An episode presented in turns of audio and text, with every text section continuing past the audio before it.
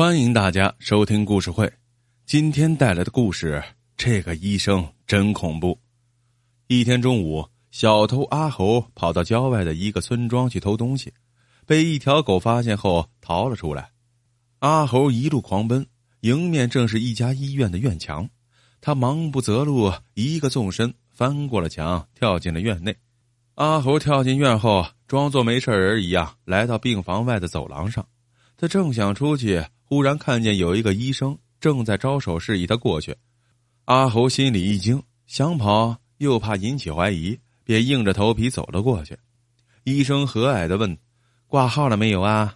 阿猴一愣，随即明白医生把他当病人了，于是说：“呃，我还没有呢。”医生说：“那先进来看病吧。”说着，医生把他带进了房间，让他坐在凳子上。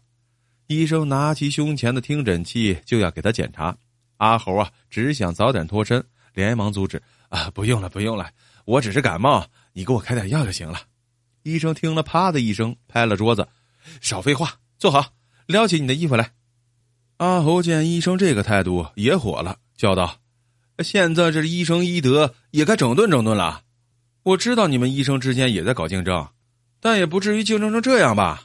我不看了。”阿猴说着，转身就要向外走。不料，却突然身上一麻，扑通一声趴在了地上。嘿，那医生不知什么时候就拿起了根电棍。医生用电棍指着旁边的一张小床，过去趴那。